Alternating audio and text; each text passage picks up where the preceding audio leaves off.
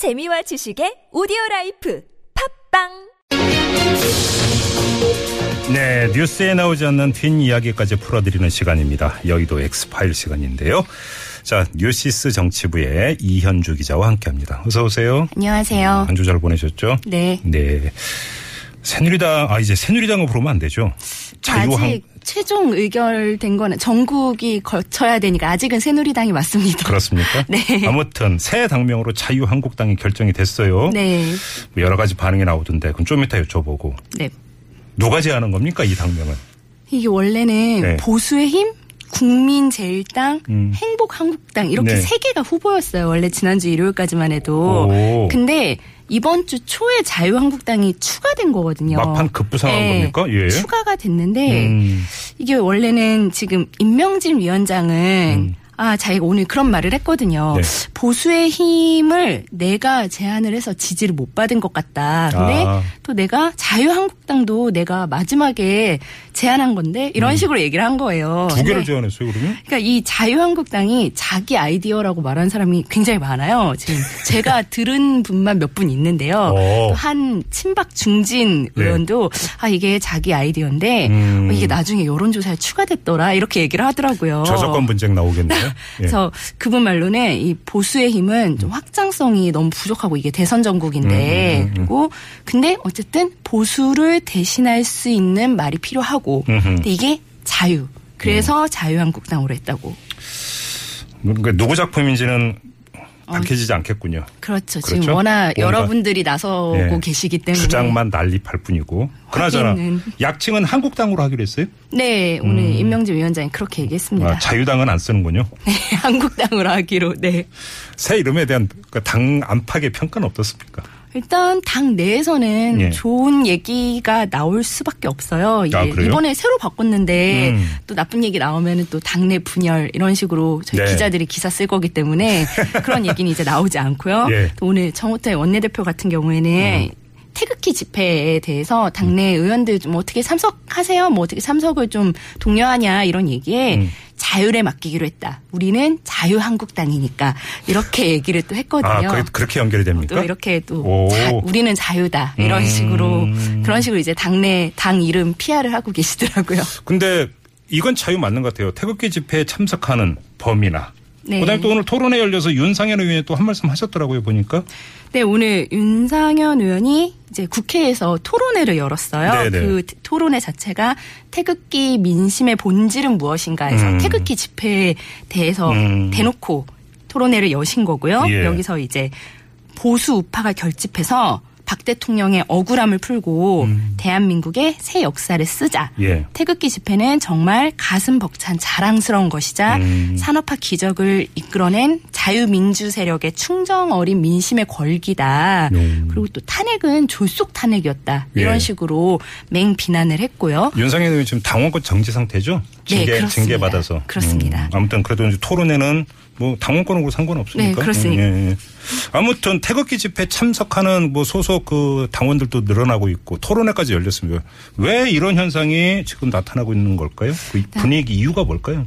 새누리당에서는 일단 포지셔닝을 확실하게 하자는 분위기인 것 같아요. 그래요? 반성하는 모습은 좀 어느 정도 이제 보였다. 이제 보수층을 잡아야 된다. 음. 사실 다음 대선은 현실적으로 봤을 때 보수 정권이 잡기 힘든 상황이잖아요. 음. 그럼 이제 차기 정권에서는 야당이 되는 건데 네. 보수 야당에 대한 지분을 좀 차지해야 되고 아. 그럼 또 보수층을 잡아야 되고 이 집토끼에 그래서 충실하자. 그리고 또 아. 태극기 집회 세가 또 점점 커지고 있잖아요. 음. 그런 이 그거에 대한 반증이 이제 태극기 집회고 음. 또 박근혜 대통령은 억울하고 불쌍한 사람이다 이런 음. 식으로 좀 분위기를 형성하고 있죠. 그럼 지금 이런 분위기는 이번 대선은 어렵다라고 하는 판단에 전제한 것이다. 이런 얘기네요. 공개적으로 얘기를 하진 않지만 사실 뭐 새누리당도 그렇고 바른정당도 그렇고 네. 지금 그런 보수 정권이 정권 다음 정권을 잡을 수 없다는 건 사실상 인정하는 분위기죠. 아, 당 안에서도 그렇습니까? 네. 예. 그나저나 아무튼 이 과정에서 이제 친박 인사들이 다시 전면에 나서고 있는 거잖아요. 일단 윤상현 의원이 필두로 뭐 그렇죠. 그 이런 거에 대해서 당의 어떤 그 뭐 경계감 이런 건 없습니까? 그럴 만한 사람들은 이미 다 바른 정당으로 나가서 분당 그래요? 전에는 음. 원래 의원총회를 하면은 몇 시간씩 하고 그랬거든요. 네. 근데 이제 분당 이후에는 사실 뭐 한 시간도 걸리지 않고 속전속결 의총도 굉장히 많이 늘어났어요. 의견 갈림이나 네. 대립이 거의 없군요. 당내 분란이 많이 줄어든 거죠. 어, 이게 그러면 이제 나갈 사람 나겠기 때문입니까? 아니면 임명진 비대위원장이 확 틀어지고 있기 때문입니까? 어떤 저는 겁니까? 나갈 사람이 나가서라고 봅니다. 아, 그래요? 뭐, 그, 지금 당, 새누리당 쪽에서는 임명진 비대위원장의 당내 어떤 위상이라고 할까요? 힘이라고 할게더 갈수록 커지고 있다 이런 얘기도 좀 들리던데 맞아요? 지금 그 부분에 대해서는 좀 불- 논란의 여지가 좀 있는 것 같아요. 음. 그래요? 어떤 사람들은 뭐 임명진 위원장의 리더십에 대해서 음. 의심의 여지가 없다 이렇게 음. 말씀하는 사람들도 있고 네. 또 반면에 결국은 금방 바뀔 사람인데 음. 그래서 자꾸 당 지도부는 그래서 전당대회는 언제 하는 거냐고 이면 당 대표는 일단 아니 어. 제대로 된 지금 당 체제는 아니잖아요. 비대위니까. 네, 아, 비대위니까. 아. 그래서 뭐 그런 얘기가 꾸준히 나오고는 있습니다. 오, 그렇군요. 알겠습니다. 지금 뭐 조금 전에 바른정당 말씀하셨으니까 네. 얘기 좀 약간 좀 이제 그 그쪽으로 이동을 했으면 좋겠는데 저희가 2부에서 남경필 지사하고 인터뷰를 했는데 네. 남경필 지사 같은 경우는 만약에 자신이 그 대선 후보가 된다면 막판에 국민의당 후보하고 단일화 할 수도 있다 이런 얘기를 했어요. 네. 그럼 지금 바른정당과 국민의당 연대설 나오고 있지 않습니까?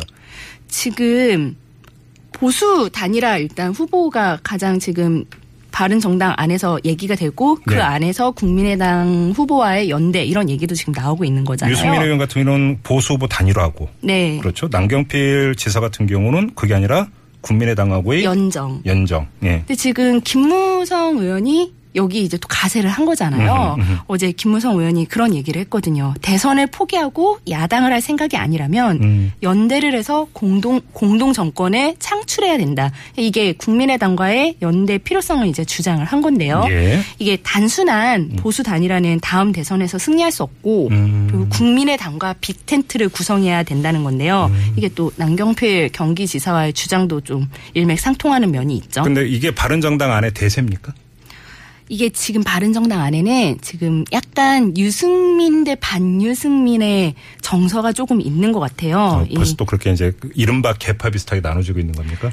원래 기존에도 유승민 의원과 김무성 의원은 과거에 박근혜 박근혜 대통령 탄핵 문제를 두고도 음. 약간 이견을 보인 적이 네, 있고요. 네, 네. 이번에 반기문 유엔 총장 전 유엔 사무총장의 이런 영입 문제를 네, 두고도 좀 이견을 많이 보였었거든요. 음. 아무래도 김무성 의원은 영입을 좀 적극적으로 많이 나서는 편이었고 음. 또 유승민 의원 같은 경우에는 일찌감치 대선 출마를 선언을 했었으니까 예, 예. 또 그렇게 너무 당 차원에서 나서는 거에 대해서 좀 경계를 음. 견제를 좀한 측면이 있었죠.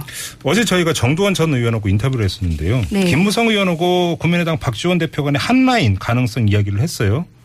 두 분은 제가 알기로는 예전부터 직접 통화하는 사이고요. 어. 예, 굉장히 친한 사이로 알고 있습니다. 한 라인이 이미 개설돼 있군요. 네, 그러니까. 과거에 뭐 박지원 대표 같은 경우에는 김무성 의원이 지난 시, 지난 11월에 불출마 선언을 했을 때 네. 남해당 대권 후보지만 아 너무 아쉽다 이런 음. 얘기도 했잖아요. 음. 두 분은 원래 친하고 원래 직접 통화하는 사이입니다. 제가 어. 알기로는 그 한라인을 개설해야 되느냐 말아야 되느냐는 얘기 자체가 성립이 안 되는 거예요. 그냥 유지하느냐 마느냐의. 문제인 것 같은데요. 그럼 오늘의 결론으로 두 당의 연대 가능성, 현실화 가능성 어떻게 보세요? 이현주 기자는?